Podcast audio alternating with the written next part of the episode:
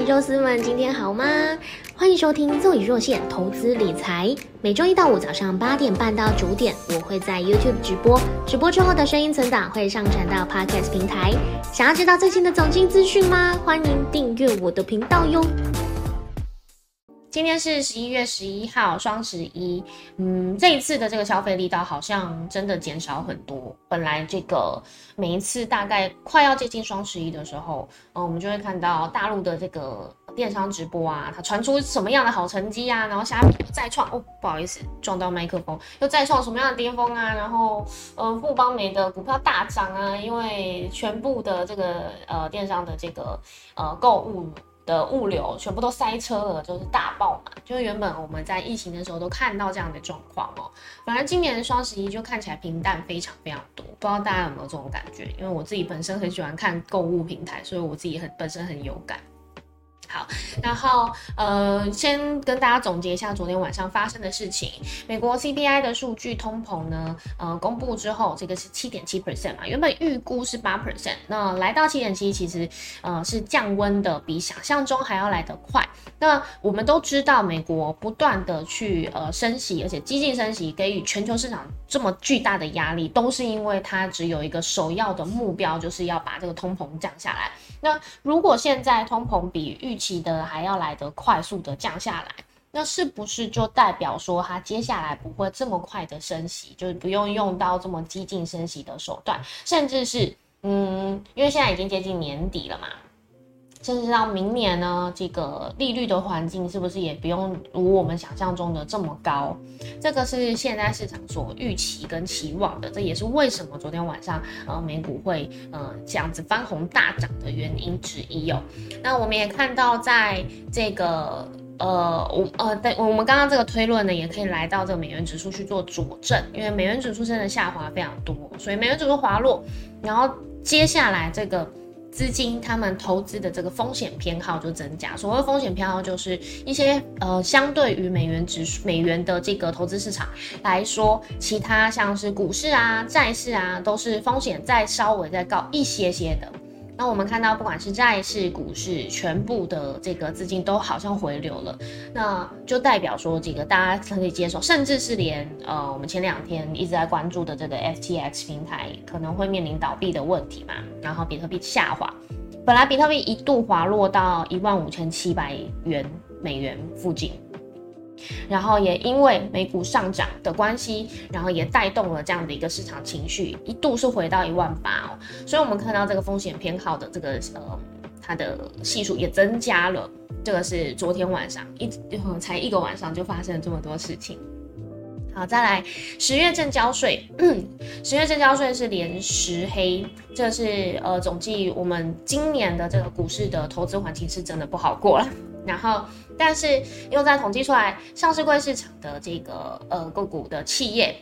它的营收是写下最强十月哦，这我们就可以再去关注。其实没有我们想象中的这么弱势嘛，而且再加上你看，如果呃我们再回到 CPI 数据的话题好了，因为十一、十二月通常都是美国的消费旺季，所以其实十月来讲。呃，通常消费力道会嗯增强非常非常多，就等于是 Q 四的时候会是嗯，这整这个三个月都是美国的消费旺季。那我们看到它其实通膨数据有降的这样子的一个条件之下，哎，就大家会更去期待说，接下来十一、十二月真的可以大家可以过个好好的呃 Happy New Year。好，然后再来是红海看淡明年 iPhone 的出货量，这个是今天早上我们看到报纸的一个新闻，帮大家抓出来的一个重点。那呃，现在其实不只是红海嘛，就是各各各个的这个分析都指出，就就连自己 iPhone，呃，Apple 自己也调降了一些高阶 iPhone 的下修。所以呃，以红海的这样子的一个角度再去呃重申这件事情，其实它它红海这一次的策略非常明显哦，它已经不。把主力放在苹果组装代工这件事情，而是把明年的整个主力呢放在它的电动车的企业 M I H 联盟的企业这个呃这个项目。然后也明确的就跟呃所有的这个市场投资提到说，明年呢就会有非常多项的这个电动车的计划启动，所以明年可能会是一个 M I H 就是一个大发表啊，或者是呃发光发热的一年，我觉得这个是大家可以去期待的一个地方。那电动车其实也因为呃今年的这个通膨环境太严重的情况影响。它的这个话题一直都没有被炒热起来，在投资市场上，所以我觉得这个是，嗯，接下来可能资金会想要去关注的一个焦点。那这个就是我们今天帮大家说的抓的这个新闻重点。好，然后再来看一下我们昨天盘市的部分。OK，加权指数昨天非常可惜哦，涨了一二三四，算是涨了四天，开始休息了。那呃，上柜指数呢，其实表现比大盘真的还要来得强很多。你看，持续的在一步一步的垫高，然后昨天呢是收了一个，算是一个十字线哦。那昨天很多中小型个股都还是有一度是呃创高的态势，但是又最后可能因为大盘这样子带下来的影响，又拉回了。然后昨天也比较可惜是。大盘的部分啊，成交量呢是又量缩了。那其实昨天盘前闲聊的时候就有跟大家讲过，因为嗯，大家可能都在等待，尤其是主力资金大户这些都还在等待 CPI 数据，它不知道公布之后会有什么样的影响。那倒不如在美股也休息的这个时候呢，台股资金呢也先做休息。所以昨天三大法人买卖超，除了自营商以外啦，其实没有一个太大的动作。我觉得大家市场都还在进行观望当中。所以，我们看到昨天的这个数据，直接来看一下哦。好，昨天呢，三大板买卖超，以外资来讲呢，现货是小幅卖超十六点八六亿，真的没有什么太大的动作，只是博期货的部分呢是，呃，整个多单全部都出掉了，换成净空单两百七十八口，这个。呃，反转向的动作非常的明显。不过，投信的部分呢，昨天也是小幅卖超了零点七八亿。然后，期货的部分，投信呢多单反而有增加一些些，所以净空单现在是五千八百三十一口。然后，自营商昨天是卖超蛮多的，四十四点零二亿，这个是在现货的部分。不过，台币汇率呢还是守得非常的稳，现在是来到三十一点九零五，小小的贬值了零点零一 percent。所以这个跟前一天，也就是十十号跟九号的这个差别呢，呃，以外资的这个动向来讲，会比较呃看得出来说，在昨天的这个部分呢，它是现货转为卖卖超，然后呃期货是整个把多单都结掉。不过我相信今天这样子美股大涨的一个情况之下，它又会再回温的。这个就大家不用太担心。然后外资跟投信现货买卖超的前十名排行，昨天外资呢是买超了联电、阳明，因为昨天呢是小幅卖超嘛，所以我们看卖超的可能会呃稍微看到一些动向。在群创的部分呢，外资已经先做调节喽，然后再来富邦越南，这个是很久以前，大概我记得三个月前吧，外资有呃。去买超蛮多的，在这个时间点，可能他选择去做调节，然后呃卖超的部分，等于是面板、群创、友达呢，都已经先算是在这个时间点都先出清了。然后再来红海的部分呢，是昨天外资跟投息是同步卖超的一个呃动作是一致的，然后买超呢，我们看到。诶，外资跟投信昨天呢是有琢磨在这个货柜三雄其中的阳明当中，然后外资昨天反向动作非常明显哦，国泰富邦，诶，国泰台湾呢？国泰怎么会跟富邦？国泰台湾加权反一，然后元大台湾五十反一，还有富邦的加权反一，这三个呢全部都在昨天买超的一个动向，等于他昨天呢小幅现货小幅卖超，然后现货买超的呃。这个也是以反向为主，这个动作是非常明显的。然后再来，呃，不过现在因为接近年底的关系，所以我们还是可以去期待，因为很多人都会说啊，就是等于到十二月的时候，他们就感恩节过后，其实外资就开始放假了嘛，呃，心情呈现放假的状态，所以呢，在年底的时候，通常都是嗯，大人不在小鬼当家，很多人都会这样讲。所以呢，嗯，年底做账这个行情呢，就真的是以内资为主。所以在这个时间点，其实我们还是可以去比较去琢磨在投信的这个动向，还有，嗯，因为国安基金还没走嘛，然后八大关股复盘的这个动向，尤其是十一月底我们有台湾选举。所以在这个时间点呢，其实大家都还不用放弃希望，尤其在今天，嗯，看到 CPI 数据大好，然后美股大涨的一个情况下，就更可以期待台股的行情。那十一月十号的这个二年期美债值利率是来到四点三三 percent，因为美元指数滑落的关系哦，所以呃，整个那个股债市的部分呢。呃，买气又突然增加了很多，所以二年期美债殖率现在来到四点三三 percent，十年期美债殖率是滑落到四 percent 以下了，现在来到三点八一 percent，这个对股市来讲真的是一个非常好的消息。然后在黄金的部分，价格是来到一千七百五十五元，也是持续的在上涨当中，跟前一天相比上涨了二点八六 percent。比特币呢，刚刚有讲到，是一度有滑落到一万五千七，又站上来一万八，现在呢又稍稍的在下跌一些些，不过跟前一天相比，也是上涨了八点八 percent，现在来到一七一万七千五百四十一点二五。那昨天我跟大家讲到，其实呃币安呃 FTX 就是原本的这个收购案，它。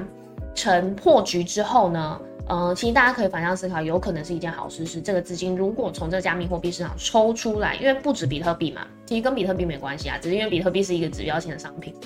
不止比特币，很多的这个加密货币其实都已经开始有这个风险意识，把这个资金撤出之后，这些人呃这些投资的这个资金部位，它势必还是要去做运转嘛，那有可能就会来到股市、来到债市或者是其他地方，所以这个是为什么？我会觉得说，哎，反而是一个把它反向思考，会是一个资金活水的动能。然后，WTI 原油价格小小的在上涨了一些，零点六五 percent，呃，最最近的一个收盘价来到八十六点一九。然后，美元指数下滑非常多，现在来到一百零八点零九，跟前一天下比下比，呃，下跌了两二点一三 percent。好，然后现在呢，十二月升息两码的几率是八十五点四 percent，升息三码的几率是十四点六 percent。那呃，也因为这个 CPI 数据公布的关系嘛，所以一次就跳升了，就是。把这个几率推向是升息两码几率高很多很多，然后明年二月呢升息一码，明年三月升息两码的几率都稍微的在变更明显一些些，所以就代表说，现在现在市场呢开始去期待说，明年可能呃利率回来到五 percent 以下，而不是五 percent 以上，所以这个是我们看到一个最新的一个 Fed Watch 升息几率的更新。OK，好，看一下。聊天室大家说什么？九三茶王早安，区圈圈说夜大获全胜，喷到发疯，薯条终于可以加大，三人成虎，不用被消息影响，熊市格局常常会急涨急跌，习惯就好。双十一大家开心，股市发红包，双十一买起来。希望是这样，希望大家真的有被发到红包，或者是在这个时间点，好不容易我解呃要解套了，那你就可以再去重新看想一下你手中的这个基呃股票的基本，因为最近也刚好都已经公布一周了嘛，它的基本面到底好不好？重新检视一下自己为什么当初会买进这档股票的态度，然后如果你认为的理由都没有变的话，当然不用在这个时间点去做卖出。你就可以放心的等它解套之后持续上涨。但是如果你觉得其实你刚开始买进这档股票的理由它已经不复存在了，那在这里好不容易解套了，就当然是赶快要去出清，然后去呃嗯重新调整你的持股。我觉得这个是一直以来我的这个呃投资的感觉。也虾皮好像不行了，昨天昨晚八五折没三秒就没了。对啊，因为虾皮上个月吧，对不对？十月的时候突然裁员非常多嘛。然后我就去研究一下虾米拍卖的这个整个电商的它的环境跟结构。它一直以来都是，因为它就是只要有资金进来，它就马上就扩编，所以它一直以来就是以扩展地，不管是嗯业务版图扩展这些为主。然后它的会这么的便宜，还有。呃，应该说大家年轻人会这么爱使用的原因，是因为它花非常多的资金去做行销跟促销折扣嘛。然后再加上在虾皮的这个店到店的业务，在台湾也是展店的非常快速，等于它钱流一进来，它就马上再散出去，所以它其实一直都呈现的是一个亏损的状况。然后再来它的这个呃中资的这个问题，一直没有办法被解决，所以它在很多国家可能进入了之后，因为它有这个中资的疑虑，然后又又被又被提出来。这样一来一回的，其实它的成本耗损是非常大的，所以这个是虾皮现在目前遇到的问题。不过以台湾来讲，其实虾皮还是改改变我们电商环境蛮多的哦，因为像是不管是 PC Home 啊，或者是呃某某购物的这个平台，也因为虾皮的关系，他们被优化的非常多。我觉得这才是一件好事。然后以我自己消费体验来说，我觉得虾皮它会是一个台湾人对淘宝的一个窗口，因为现在很多呃中小。应该算是就业辅导吗？哎，创业创业辅导，他们都会呃倡导一个是开店零成本的这个呃行销的方式。然后其实它做法很简单，就是淘宝那边它有一系列的呃一物件跟套图都已经准备好了，那你就在自己在虾皮这边开一个你的商店，然后你等于不用进货，你不用去储备那个压力。你告诉你的消费者，他可能要十四天才会到货。那等消费者一下单，钱一进来，你再去跟淘宝店这样叫货。我觉得这是一个，就是真的是零成本的方式啦。那当然，它呃，以虾皮来讲呢，如果你在这边开店的话，你就要去负担淘宝那边可能进货进不来啊。或者是它的品质不好，你被退货，你是要负担的是这一些成本。然后对于消费者来说，他就不用这么麻烦的去跟淘宝去接触，因为跟淘宝其实如果有大家有买的话，其实大家知道那个服消费体验不会那么好，因为有时候他进海关如果被扣住了，你那个东西你就算付钱了你也拿不到，这个是很多时候会发生的一个状况。然后跟大陆的卖家也不是很好联系。所以，如果你透过虾皮去买的话，你也可以获得一个保障。我觉得这个就是，呃，它整个这样绑住了淘宝的，呃，在所以才会在台湾是这么有名、这么红火红的一个购物平台。咦，杨洋，杨洋早安，好久不见。欢迎大家帮周宇频道按赞分享，记得开启小铃铛，就能收到第一时间的周宇资讯话。谢谢你，直接帮我广播，谢谢你。我们刚刚本来是有管理员的。蒙圈后早安，祝各位开工大吉，投资大发财。谢谢洋洋，一下就上一万金了，这这不用请鸡排了，一万四哦，一万四，对，开盘过一万四，万四到了，但中间不知道多少人阵亡了，对啊。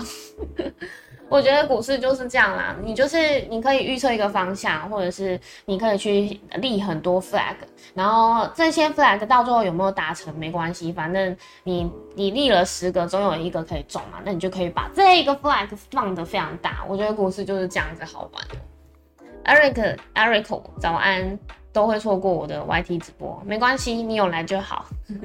再来碰到万五万六万七万八两万，这有点夸张了吼，对不对？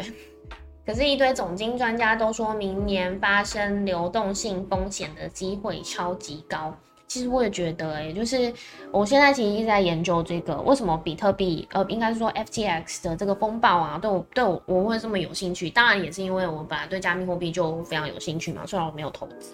可是以这样子的一个风暴去影响来看。虽然我现在是用正面解读方式，是诶资金抽出来，它可能会回到一些风险性资产的这些，像是股市啊、债市等等。但是有另外一个东西，我们必须要去思考说，呃，在这样子这一部分这么亏损这么大的一个。呃，情况之下，它到底会延烧到哪里？虽然现在看起来好像是正面的影响，譬如说像是币安在呃美美国上市的这个股票嘛，它也是股价大涨，因为大家就会认认知说啊，现在币安它的龙头地位就更更明确了，因为第二名的 FTS 的平台已经准备要倒了嘛。但是它的风暴到底会延续到什么？因为它其实 FTX 这一次它会有一个倒闭的风险，就是因为它旗下这个产品跟嗯。应该是这个对冲基金的商品是做挂钩的，所以它中间出了问题，然后才会影响到也让大家去联想到之前 Luna 币跟呃他们的自己本身平台的那个币一比一的挂钩的这件事情，呃出了问题，就发生了一个漏洞，然后让大家呃无限制的去汇兑。然后导致于呃一瞬间这个市场的恐慌情绪起来，然后乱币暴跌，所以呃，这些东西都是在在的去，嗯，让大家看到很多金融商品上的一个漏洞。那这些漏洞它全部集结起来，它就有可能会像是之前雷曼兄弟倒闭，虽然它本质是完全不一样的啦，但是我们很难去预测，在现在这么多商品、这么多元化商品，而且这么多投资方式的一个呃市场当中，我们很难去预测到底。哪一天这个漏洞会突然变成一个黑洞，所以这个也是为什么呃我会呃一直把这件事情拿出来去做，跟想要跟大家去做讨论的。所以如果大家有想法的话，也可以在影片下面留言，然后我们可以多多交换意见。OK，今天就先到这边。好，然后呃，现在是九点十一分嘛，我们直接先来看，因为刚刚大家说这个台股哦，台股加权指数要 跳空开高，而且现在是持续向上攻击，已经站上了季线了，所以现在把时间还给大家哦，我相信大家应该会很期待接下来的这个操作要怎么样去做规划，然后也希望大家在这个时间点都可以大。赚钱，赶快赚满你的红包，因为在今年的年过得比较早嘛，我记得好像一月就过年了，赶快把我们红包的钱全部存起来，帮自己赚年终奖金。OK，祝大家发财，拜拜，拜拜，下周又会有直播吗？有哦，周末愉快，谢谢，好，拜拜。